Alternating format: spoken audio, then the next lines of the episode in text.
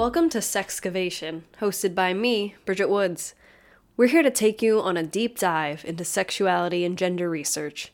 Sexcavation helps break down those big concepts you've probably heard before ideas like heterosexism, polyamory, toxic masculinity, with the help of some pretty cool psychologists, academics, and activists. Our mission is to make all of this complicated research on sex and gender accessible to everyone because Let's be real, it affects all of us. What's love got to do with it? This week, Lisa Diamond takes us on a journey in discovering what love, the most elusive concept we've tackled to date, really means. Dr. Lisa Diamond is a professor at the University of Utah, with her work ranging from psychology to gender studies. Her groundbreaking research on sexual fluidity explores the changing nature of women's sexual and romantic relationships while also maintaining the very real aspect of sexual identities. Lisa's work centers the voices of women while also remaining acutely attuned to the biological and cognitive aspects of gender and sexuality, the psychobiological, if you will. Lisa helps shift our question to what's the brain got to do with it? Hint, a lot more than you'd think. Let's dive in.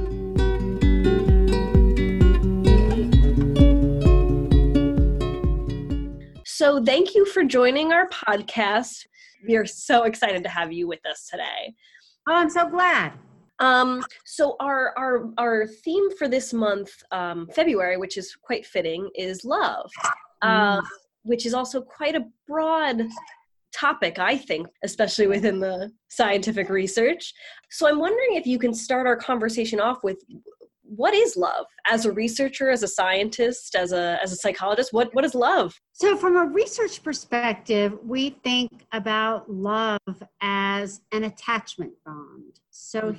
here, you know researchers investigating these relationships really have drawn a lot from john bowlby's really influential research and that the the psychological experience of love uh, and the neurobiological architecture of love is all linked to the type of bond that we develop with our caregivers early in life. That infant caregiver bond is really the template from a sort of sort of systemic perspective in terms of like what is the system that is operating. Now, I want to be clear that that is separate from kind of whacked Freudian notions of we're all looking for our mother, or like you had a distant father, or that mm-hmm. of crap. That's not what we're talking about. We're talking about the system in our brains and our bodies that motivates us to seek one person to be the person that we trust the most to take care of us. Mm-hmm. Humans are unique from other species in that we give birth to our babies at, a, at the most developmentally immature state compared to any other mammal on the planet. But basically, when humans are born, they're uncooked. They need a lot more time in the womb to develop, but because of our incredibly large brains and therefore our large heads, there's no way for humans to gestate uh, their babies in their bodies and give birth to them without giving birth to them at a moment that is pretty developmentally mature, immature, because otherwise the, the brain and the head just can't get through the vaginal canal. I always show my students these, you know, you see these videos on YouTube of horses being born. It's like horses are born and then they immediately like stand up we're not doing that. Like there will be no standing, there will be no moving or running or hopping. When humans are born, we're in, intensely dependent on the caregiver for survival.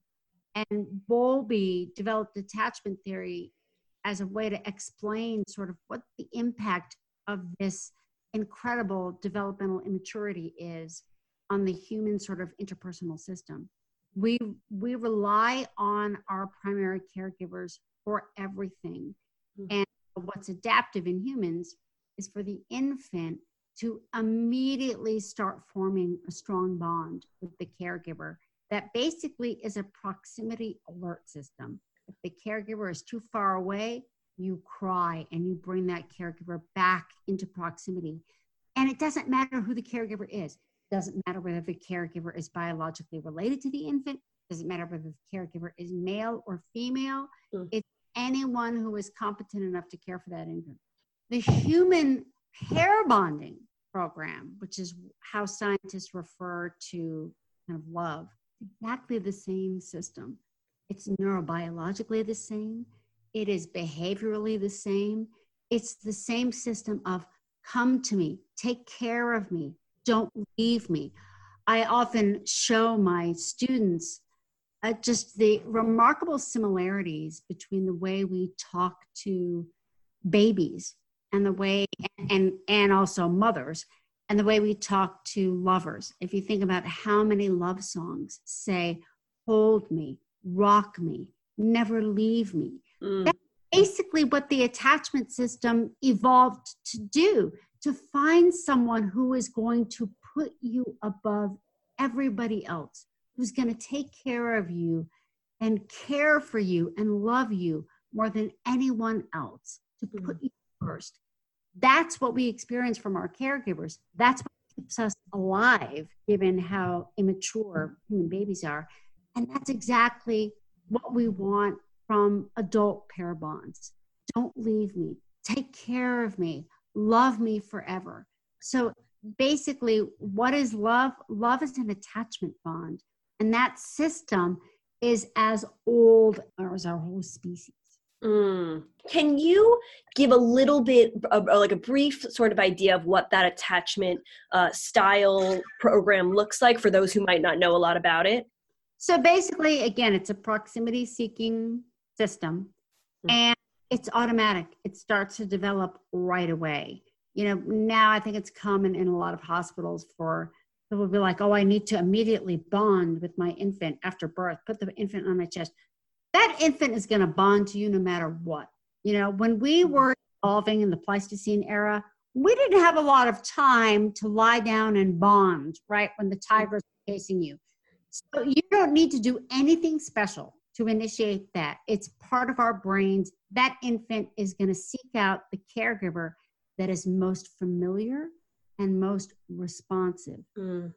Exactly what triggers the attachment system in adults for romantic partners. Who is most familiar and who is most responsive?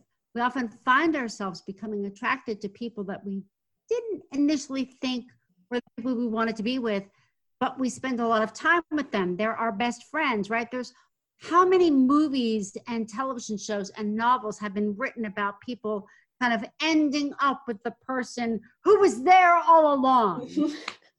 the reason that that's even a plot is because it's wired into our brains.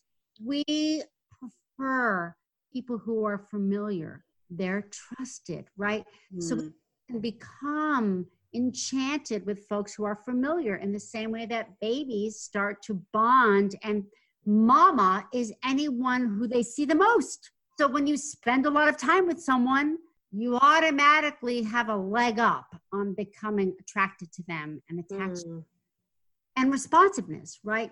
One of the most powerful cues for becoming attracted to someone is finding out that that person is attracted to you.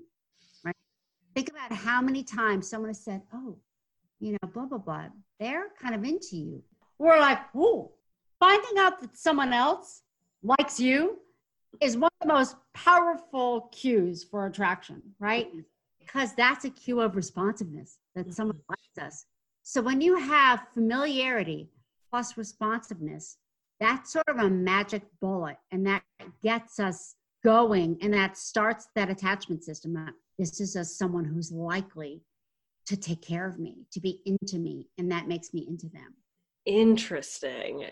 So if we're taught if we're thinking about how it becomes different in or not different let's say in, in adults so what then becomes the difference between love and lust right? And how can we recognize that difference? That's a great question. So the, the primary difference between infant caregiver attachments and adult romantic attachments is the presence of sexuality, right? Mm-hmm. relevant to infant caregiver attachments. and it plays a role in adult romantic attachments. Now, importantly, you don't need to be sexually attracted to someone to form an adult pair bond with them. Mm-hmm. You can fall in love with someone platonically. And if you look at the historical and cultural literature, you find plenty of examples to that effect of people being like, I don't want to have sex with this person, but they they're like my north star. They're my everything. If I, you know, I wish I could marry this person. Bond formation doesn't require lust, but sexual attraction and sexual activity dramatically speed up the process of attachment formation mm-hmm. among adults and can sort of make it more intense in the beginning. Most folks will say that in the early stages of romantic love, you're having sex all the time. And that's quite common. That's a, a known phenomenon. In fact, we know that with a new partner, you have sex more frequently in the first year with that partner than you will ever have again. Which, in some ways, it's like, oh my God. And I was I'm like, enjoy that first year. three times a day. It's never going to be three times a day again. So go mm-hmm. ahead, change your schedule, do it, accommodate that because it won't be a problem in the fourth or the fifth or the 20th year. So, sexual desire and sexual frequency help to sort of cement bond formation early on. They're not required for it, but they facilitate it. But mm. it's important to understand that being attracted to someone is a different psychological experience than the, the, the kind of bond that we talk about as an attachment bond. And one of the things that's really interesting is that uh, cross culturally, research suggests that in a new relationship, that sort of all the time sexual activity mm-hmm. starts to drop off at around the two year point, which is the same time that people often report, like, oh, it just, it doesn't feel the same. I'm, I'm not obsessing about this person every hour of the day in the way that we used to. And we're not texting each other 10 times a day. And I'm not, it just feels sort of different. And research suggests that that's because you're transitioning into a sort of full fledged attachment bond. A slower developing process is based more on feelings of security than feelings of sexual attraction. And it takes you know time like around two years to right. oh i can count on this person. They will be there for me no matter what. That's a different psychobiological experience the experience of sexual attraction. So that early having sex all the time thing sometimes that happens in a relationship that is about to become an attachment bond sometimes it just happens with someone you're enjoying having sex with and so the key thing for the average individual is to be like wow, I'm really into this person. That doesn't tell me whether this relationship has what it takes to be the long term relationship yet. Because when you're in that early stage, it all feels the same. You can't really evaluate whether that relationship has what it takes to make it for the next 50 years until after that early stage of intense attraction and sexual activity sort of fades away. And a lot of people end up breaking up with partners at the two year point because they're like, oh, it's just not as exciting anymore. And I'm like, you may have just broken up at, at the exact time where you could have figured out if this was the person that you wanted to be with forever.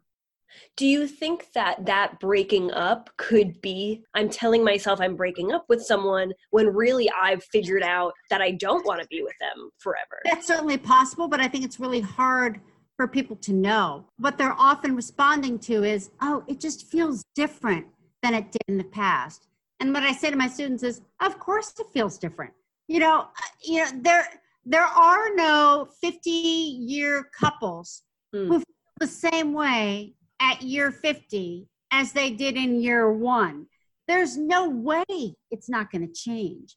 And so the task is for you to figure out whether that change is just the natural evolution of the relationship, still a power and a fire and and a, an intense connection mm-hmm. that is really there.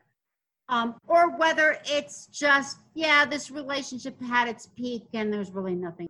Yeah. So again, the heart, and so what I often say to my students, I say, if you're like at around the two year point, maybe just give it another couple months of what you're really getting from this relationship. Because if it is one of those ones that's going to endure, that means that there's something there that's powerful beyond just sex, beyond just attraction. Really, nothing else there. If it's like, I really have nothing to talk to this person about, like, you know, I kind of like after we have the hot sex, it's like, I don't even really want to have dinner together. That's a different thing. You just have to separate out the elements of bonding, which require a feeling of security, a feeling of just sort of meshing with that person and Mm. wanting to be there for them. You have to separate that out in your brain from just plain old sexual desire. Is there you sort of spoke about this, but I'm wondering if you can elaborate on what the what the relationship in terms of development or, or what that looks like between love or pair bonding and sexual attraction. I assume that there's some relationship there. Initially, they're exactly the same. Initially, that intense period of like, I want to see you, I want to like get naked with you. Initially, that is all the same. And one of the things that's interesting and can be complicated is that the the pair bonding system in our brain is going to start working whether that other person is an appropriate sexual or appropriate long-term partner or not. Why people often are like, "Oh, don't keep having sex with that person. He's wrong for you. If you just keep screwing him, you're going to be attached." Mm. That's absolutely true. Our brains cannot help becoming attached to people that we spend time with, that we touch, that we're physically intimate with, which is why, you know, it's interesting. There are, you know, in couples that have arrangements for outside sexual activity, like, oh, we're our primary partner, but we can have casual sex. Often they make rules like don't kiss the other person. You can never have sex with that person more than once. Our brains will begin to bond no matter what. So if you have enough contact and sexual activity with someone, you're going to start to kind of want to see more of them, even if they're an inappropriate partner. So once you start having all of that good, pleasurable, exciting contact with someone, the brain just gets going and it's like, oh, okay, okay, I want more of this. I want more of this. Mhm. Up to you on the more cognitive level to say, okay, if I've decided that this is not someone I want to fall in love with, then I'm maybe I'm going to need to not see this person that often because my Mm. body doesn't know the difference. You know, my my hormones and my body says, "Hey, you've been intimate with this person. This person cuddles with you. You get these big surges of pleasure and then relaxation. Hey, this is a good attachment partner." Your body doesn't know the difference. It kind of makes it sound like that phrase absence makes the heart grow fonder is not is actually quite the opposite. It's actually it's it's completely untrue. Um, in fact, the best way to kill an attachment, if you don't want to have it, if you really don't want to be attached to someone, is to not have any contact with them.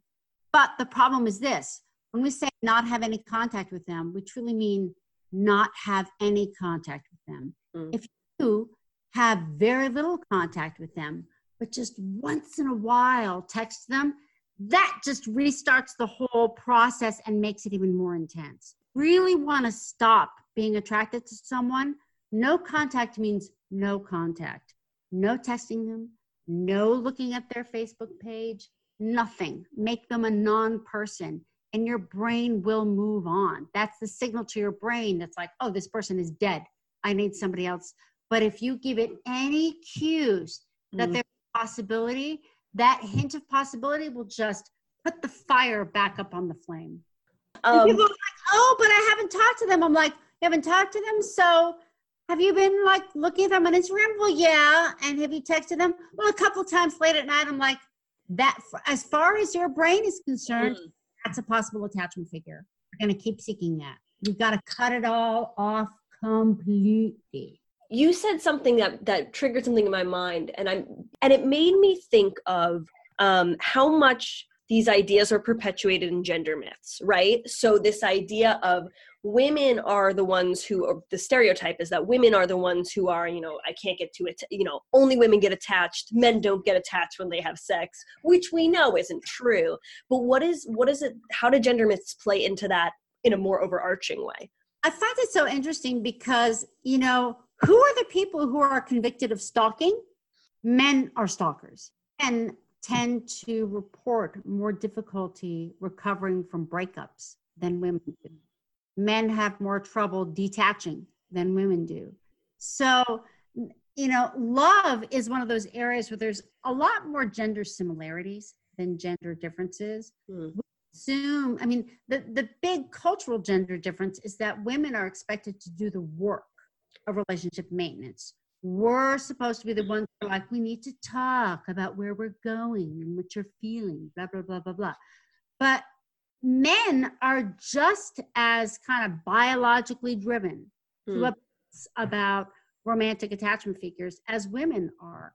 They get different cultural messages about it, but the, the system at its core works the same way. Uh, one of the interesting things is that research on the health benefits of marriage has found that you know generally being in a long-term relationship with someone that loves you and cares for you is good for your health mm. for everyone but men appear to show greater physiological health benefits from being in a relationship than women do and the prevailing explanation is that for women they're getting a lot of benefit from being in a long-term relationship but they also are the ones who are socially charged with the task of maintaining that relationship, to typically doing more housework. They're typically involved in more childcare. They're the ones who are like, maybe we should go to therapy, right? So being in a relationship for them is a benefit, but also some extra stress. Whereas for men, it's typically a benefit only to deal with as much stress. So women get some of the benefits of being in a relationship health wise, but they have to do more of the work that takes a toll on their bodies as well as their minds. Mm. And and do you think that that that, that are sort of uh, I guess I'll say like uh, pushing together or or um, compounding what love is right it's not just this biological thing it's all the things that go into a relationship do you think that impacts uh, or the way that we think of it culturally impacts then the way that we view relationships and love as this bigger concept if that makes sense? Absolutely. You know i, I think there's you know one of the the things the messages that we send to both women and men but especially women is that if you don't end up uh, having a romantic and sexual relationship with one person one monogamous partner who's your best friend and your everything, then you failed. Mm. Then you're a person. There's something fundamentally wrong with you.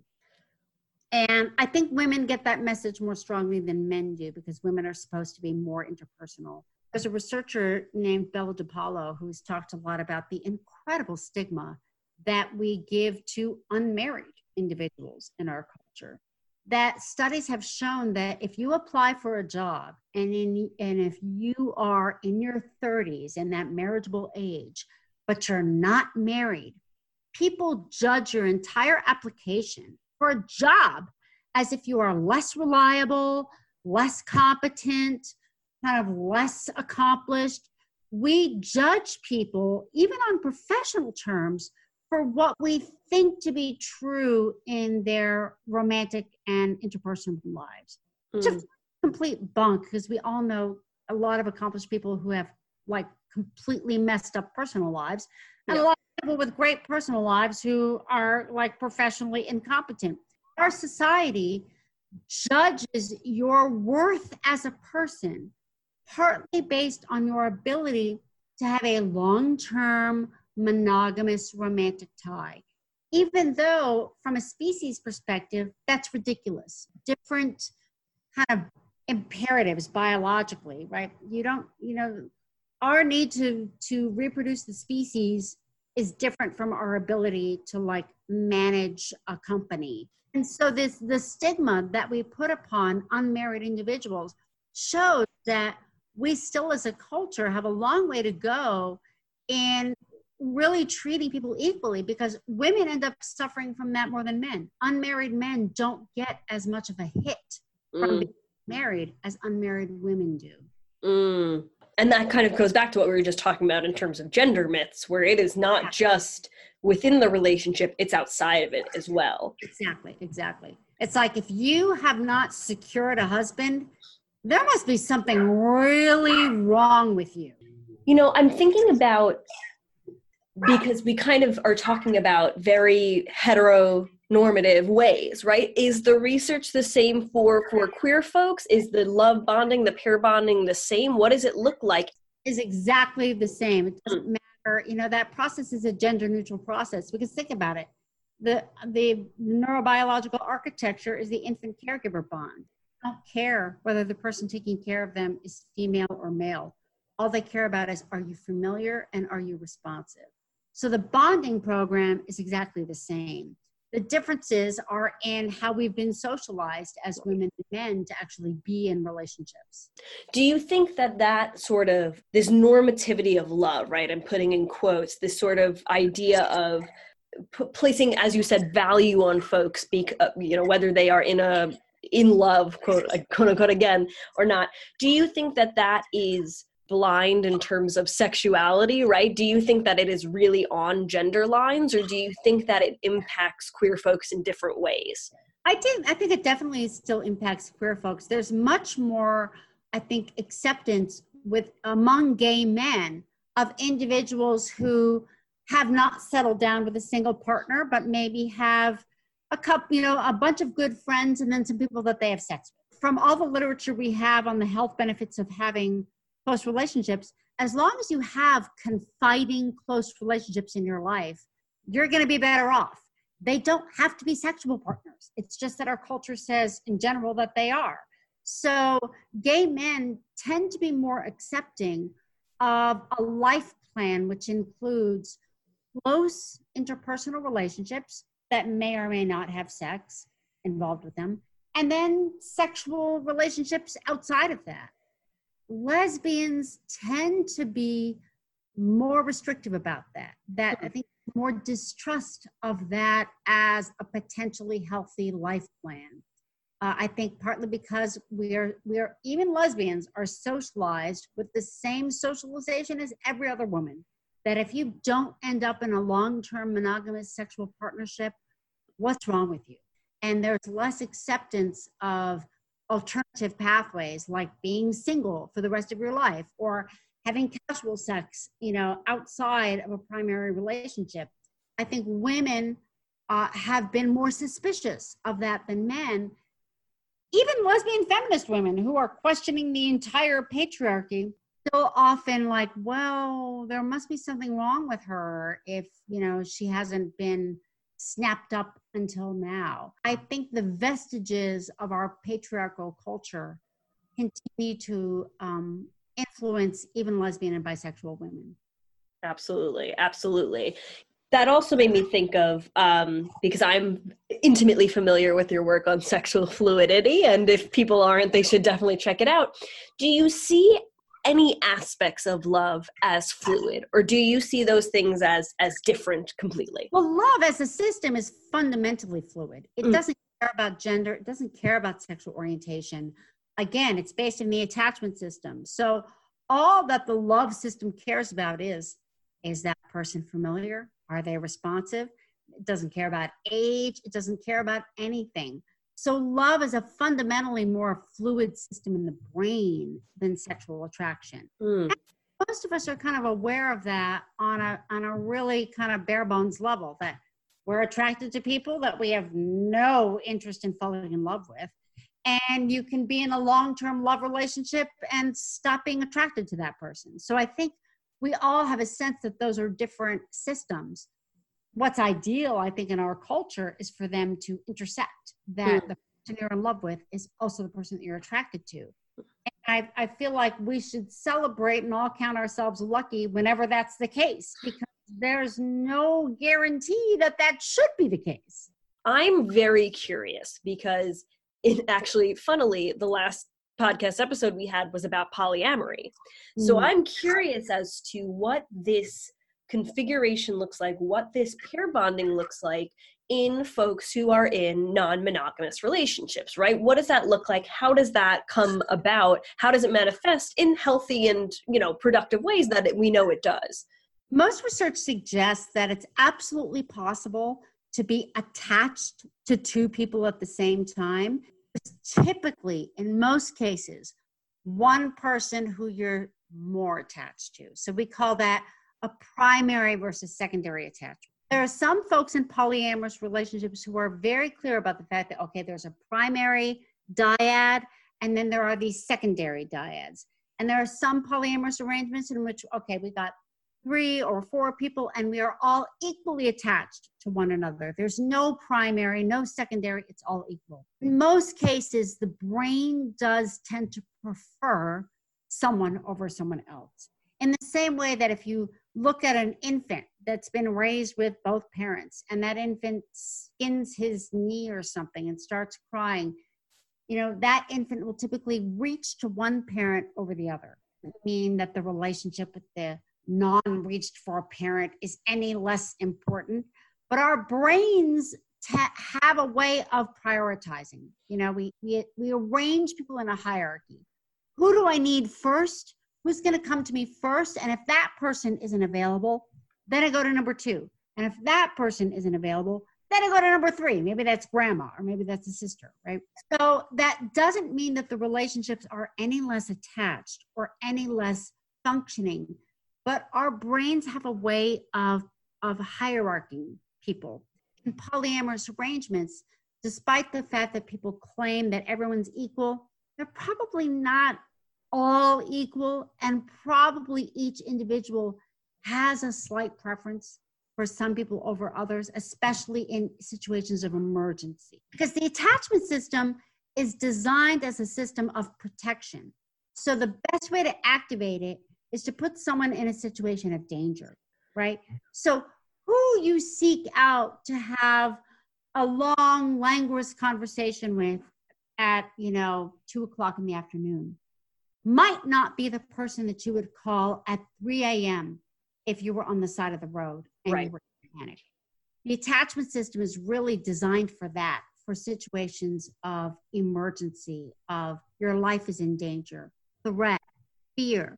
And so in polyamorous arrangements, it's likely that if you could find out who people would call at 3 a.m., they might show a preference that might be different from kind of the day to day operation of that relationship?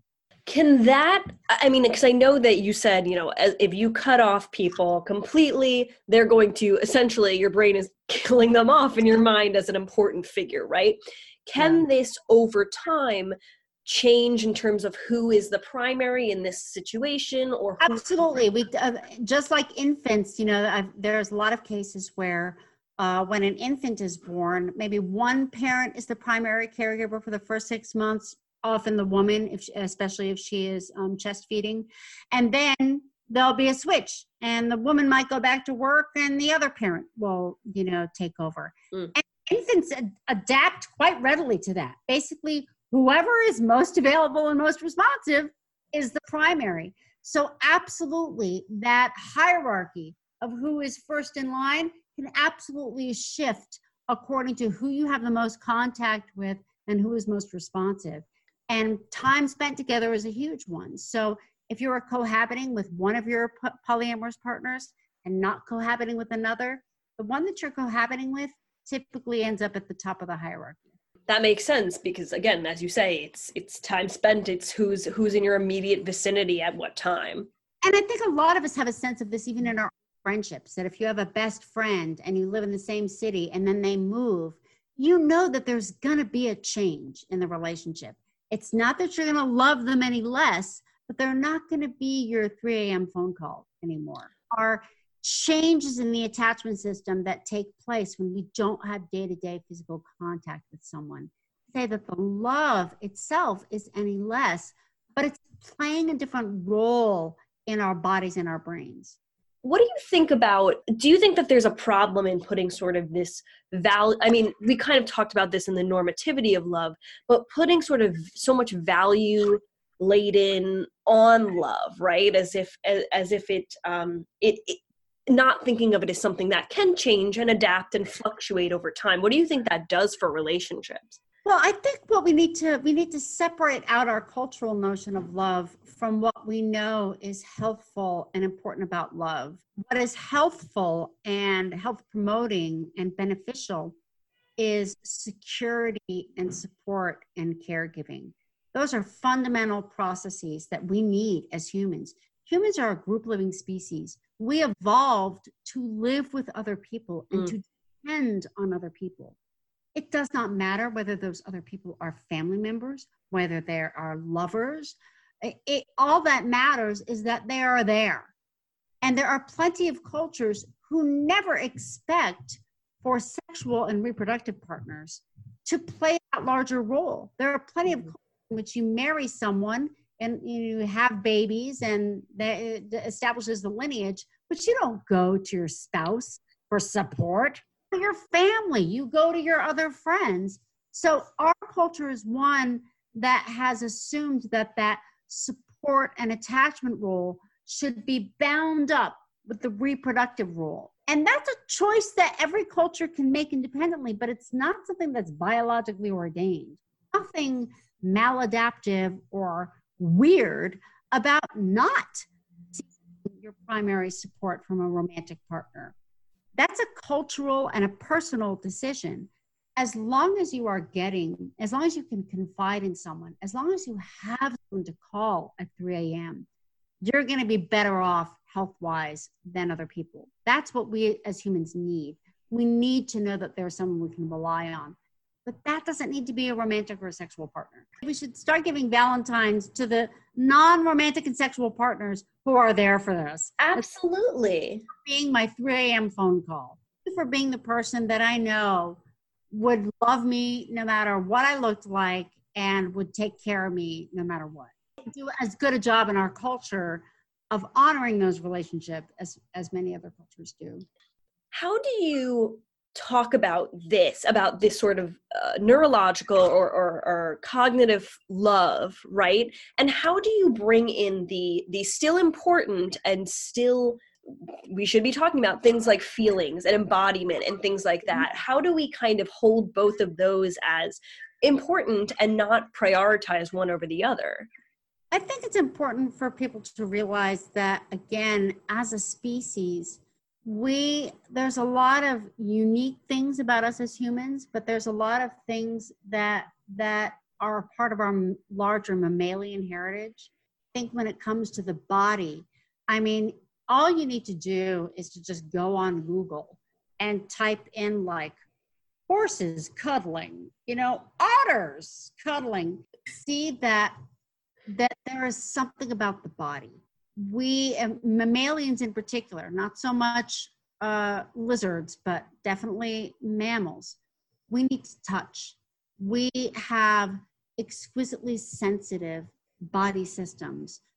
And we know that human infants will not grow if they are not touched. So our bodies are not trivial.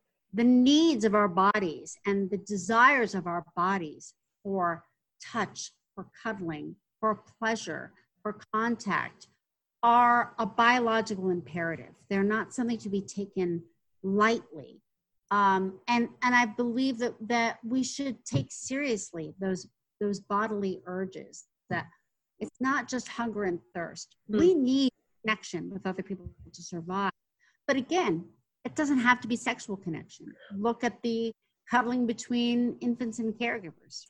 If you, you know, I spend a lot of time on TikTok looking at dogs cuddling with other dogs. And it's like, that just gives me more happiness than almost anything. And goats too. I love goats. Oh. And there, it's just something, you know, the, the need for species to sort of to touch and caress and nuzzle. Bodies are, are a big part of our emotions. So, would you say that not only is it that your brain is processing the proximal location to someone, right? This person is in my life every day, but we are genuine, like we are touching. We are again, absolutely. I mean, think about it. touch is basically proximity at its extreme, right? You mm-hmm. can't touch someone unless they're right there next to you.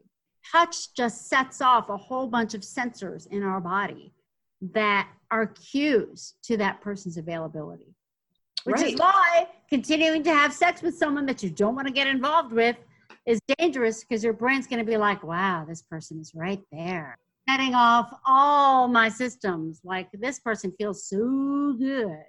how powerful do you think feelings are in being able to not communicate about love but to to convince yourself right because you know we we feelings are a very powerful thing and they are you know they are in our body they are in our mind but you know talking about this as a as a very cognitive neurological process you know how do feelings come in as well as as convincing ourselves or ta talking to ourselves about love? How do they play a role in that as well?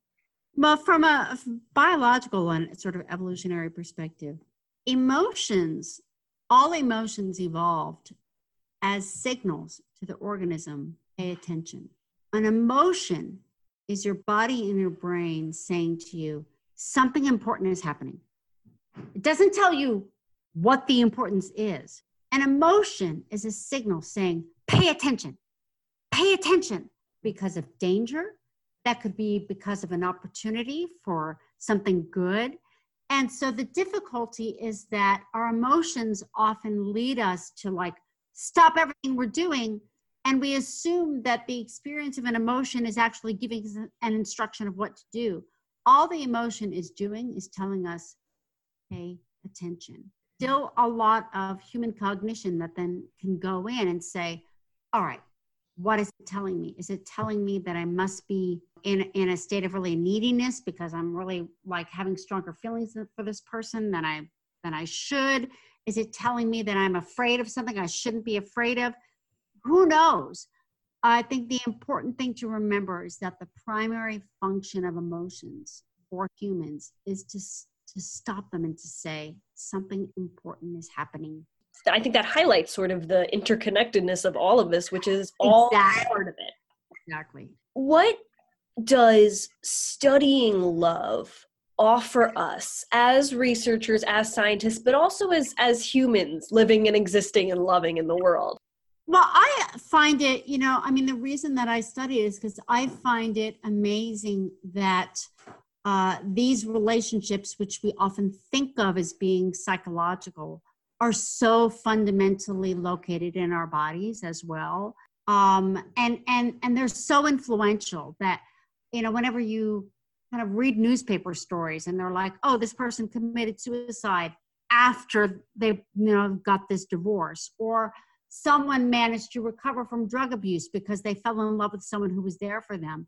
Relationships we, we are we evolved to put them in primary places of importance in our fundamental well-being and that's the role that they play. If you ask people what are the major things that give them happiness or make them distressed they don't typically talk about things going on at work they typically talk about their closest relationships, love relationships, attachment relationships, that those relationships have more power to determine whether we are fundamentally happy or unhappy people than almost anything else.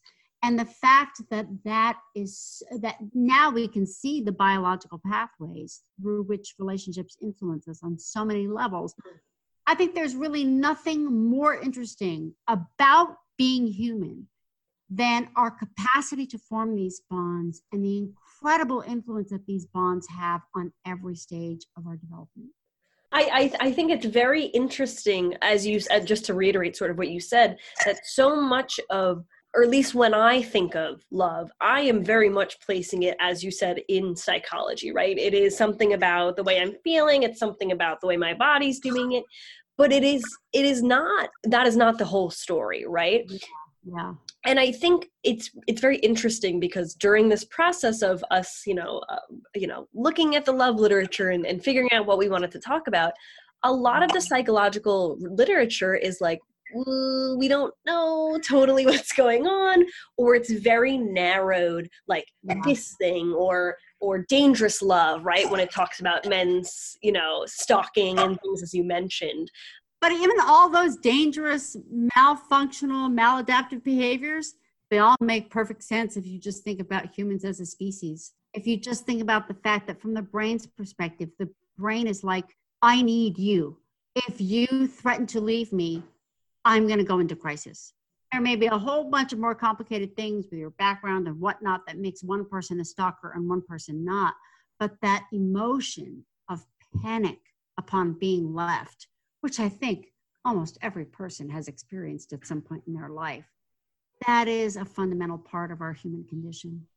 You know, I think of the ways in which scientific research kind of sometimes gets muddled a bit and then comes into public and, and it's sort of like well this is why you know we do the things we do without the nuance of it but do you see a a danger or do you see like a, a caution about boiling it down to it's it's just your brain right because i can imagine especially yeah. when we're talking about stalking and things like that well that's just the way my brain works yeah. right and, and i think there's really you know the the problems that come with boiling down science into public dissemination there's no way to avoid that and i'm not mm. sure what's the right way to kind of square that circle I think it's a fundamental problem. Like, yeah, you don't want to be like, you know, and you hear that all the time. Like, men are like, well, I'm a man. My, I, I've evolved to spread my seed far and wide, right? So the misapplication of scientific research has its own long history. And mm-hmm. I don't mm-hmm. Is going to be able to kind of get rid of that anytime soon. But i think you also you said as you were saying it you know there are all of these other factors that go into someone is going to stalk someone and someone isn't. And i think mm-hmm. that's sort of where we then maybe start to to figure out okay it's it, you know it, it happens in the brain and also there are these factors that play into it as well. Exactly. I mean and no one is i mean i don't think anyone has ever suggested that because humans are hardwired for certain responses that they should give into those responses aggression is a natural human trait. That doesn't mean that we allow people to kill one another. So we can have predispositions. That doesn't mean, you know, that then then us as thinking humans, we have to decide how to deal with those predispositions. Um, if you could have people remember one thing about love, if they don't remember anything else from this podcast, but they remember one thing, what would you like that to be? That love as an experience comes in very many different forms. Hmm love for a romantic partner and love for your best friend are equally good for you. And that individuals who get that nurturance and support from a friend rather than romantic partner, they're just as healthy over the long term. What you're looking for in your life for happiness is having people that you can trust, that you can confide in. If that person happens to also to be a romantic partner, great. That's wonderful. But that's not the only way to live. That's not the way all cultures live. And there's nothing wrong with you if your particular of lifestyle doesn't fit up with the monogamous ideal that is perpetrated by our society. I really appreciate you joining us and, and spreading your wisdom as always. I'm so glad. It was a lot of fun.